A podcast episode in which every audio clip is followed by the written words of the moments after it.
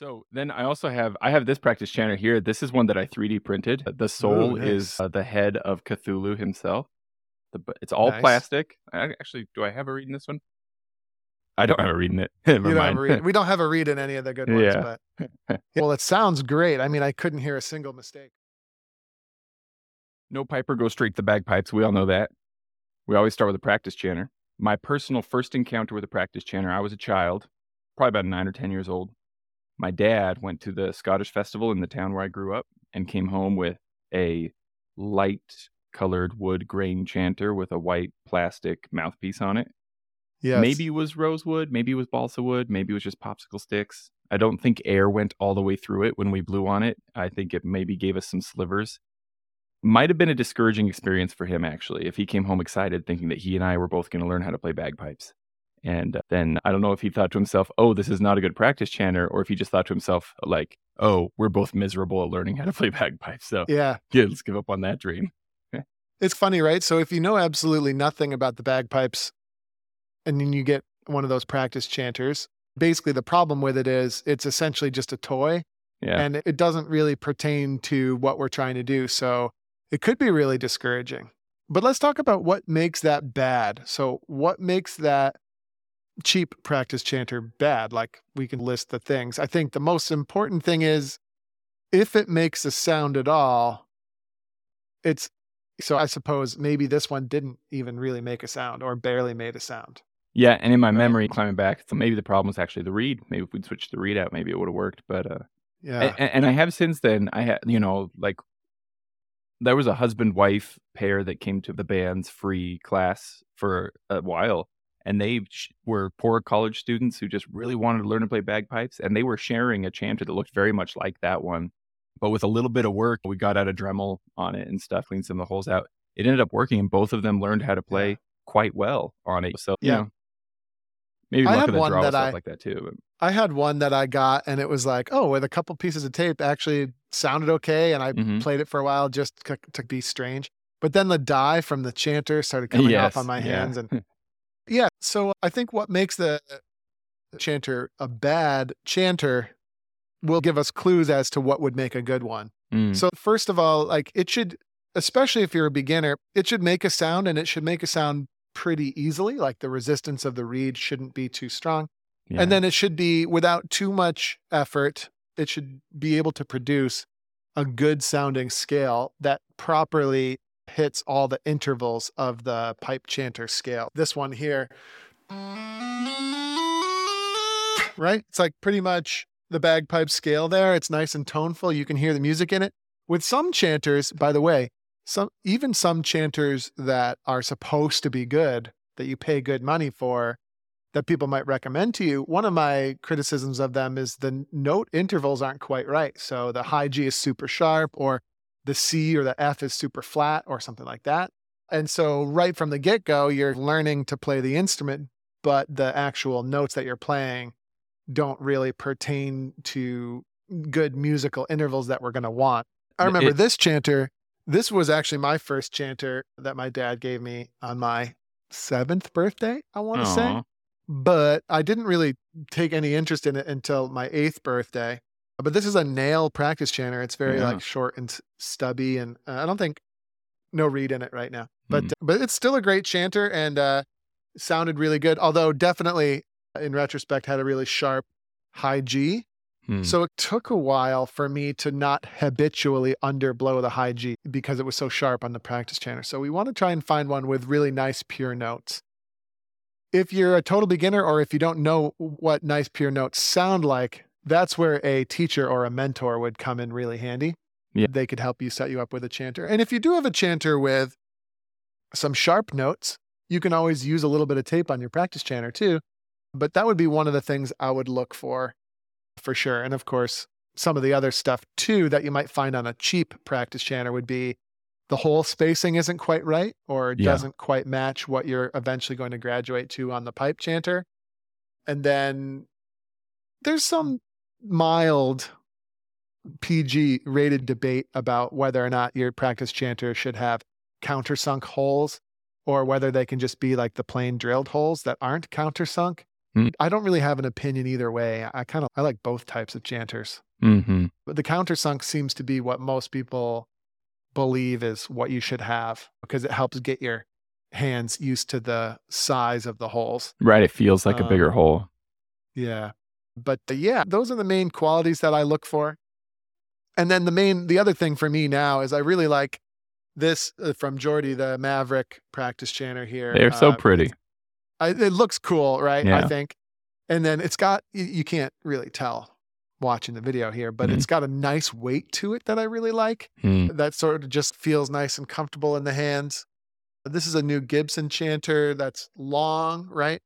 And it's got the countersunk holes and uh, it's just a bit lighter. It's not, I don't enjoy playing it that much, but that could be different. That this could be something you really like.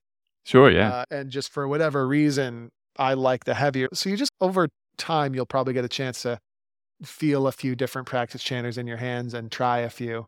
O- of Uh, course, and like that's the ideal, right? If you have Yeah. a chance to go to band practice and just hold a few different people's chanters, look at them, you might find a preference coming up that way.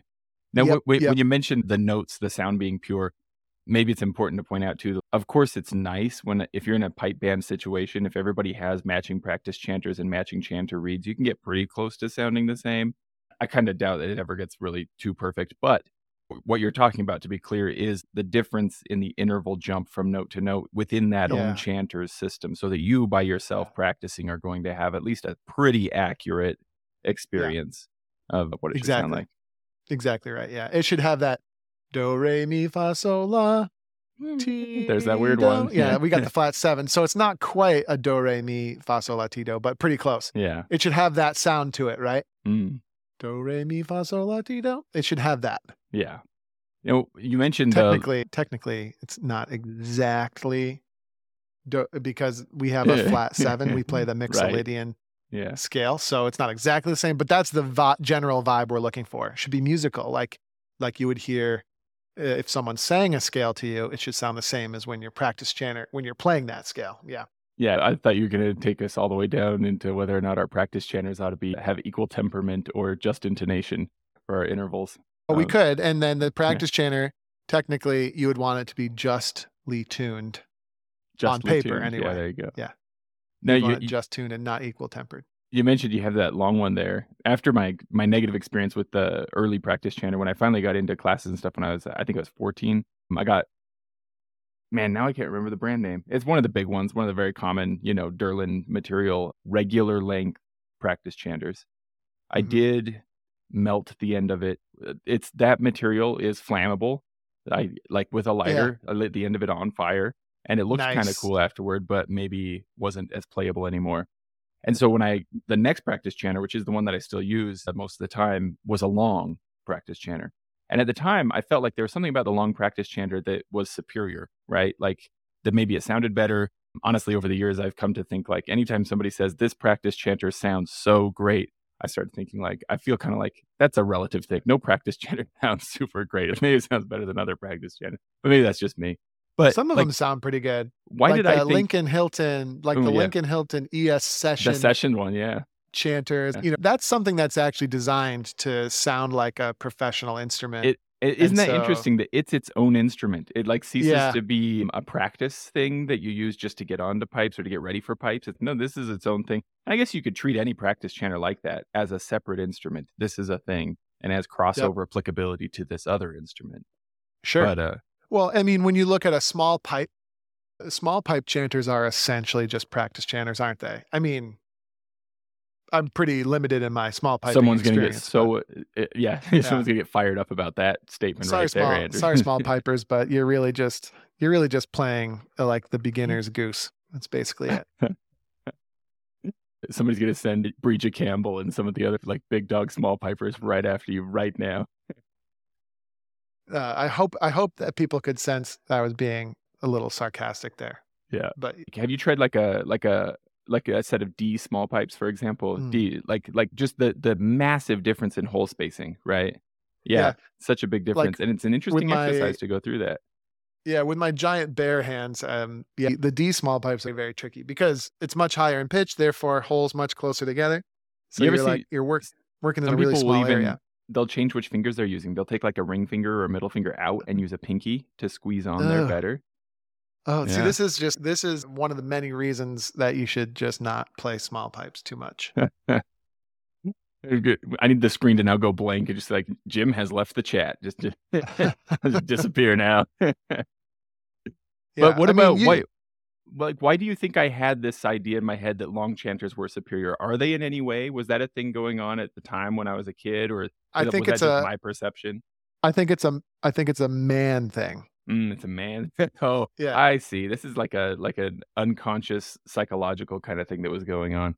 Yeah, I think all men and adolescent boys will have a phase where they really believe that a long practice chanter is the name of the game. Uh, And then maybe over time, it might become less about practice chanter length and more what you can do with it. I'm thinking. Makes so did much we sense. just yeah. did we just uh, subconsciously set up this whole podcast for that joke? Uh, yeah. Yep. It might have It was- it was all leading to thing. Al- this. also a man thing. We men love these types of jokes. Yeah, but I think so. I think so. I think it's Mm. just a man thing. Yeah. So then I also have I have this practice chanter here. This is one that I 3D printed. The soul nice. is uh, the head of Cthulhu himself. The, it's all Nice. plastic. I, actually, do I have a reed in this one? I don't have a reed in it. Never You don't have a reed, we don't have a reed in any of the good ones, Yeah. but well, it sounds great. I mean, I couldn't hear a single mistake. so then, considering the like all these, like we talked about the session chanter, which is made out of metal. We've got various kinds of plastics. We've got woods. Does that matter? Like in the end, like you mentioned, for example, that you liked the feel of that Maverick, that it's heavier. Does that motivate Mhm. you to practice more? Would that be something Sure. someone might consider when deciding what to get?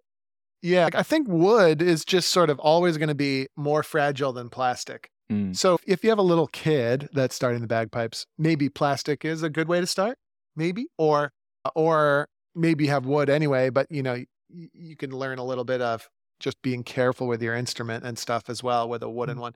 The wooden one's going to be more fragile and more expensive, so you just you're going to want to treat it super kindly and carefully. And maybe it produces a warmer tone or something like that relative to plastic, I guess. I would be more concerned about how pristine my bagpipe sounds and not super concerned with whether or not my practice chanter is producing like truly imma- immaculate sounds or Mm. something like that. But with all that said, I think as long as you're doing no damage to your development of your finger work, it should all come down to what you prefer and what you enjoy. mm. 100%. So maybe you enjoy the long practice chanter. Maybe with a short practice chanter, students are like learning with their elbows on the table and exhibiting really not good posture. Mm. So that might be an argument for having a long chanter that you can rest on your knee and maintain good posture. And Mm. so there, there could be developmental points in there, but beyond that, it would be mostly just whatever you enjoy playing the Mm. most and what feels the most comfortable on your hands. That's a great point. Yeah. Have you ever tried a a cane um practice chanter reed? Yes. I- I used one for a brief period when I was a pipe major because the volume was so much louder, so I could be heard around the table. But that was a lot of work. I got my face was in the best shape of its life while I was using that. That's for sure. Yeah, it is a good point. I was thinking that recently at the Worlds. Oh, the most difficult part of the day, stamina wise, is when we do the practice chanter run throughs. Yeah. You know, Yeah. uh, so playing practice chanter does definitely help develop your your face strength Yeah. uh, for sure.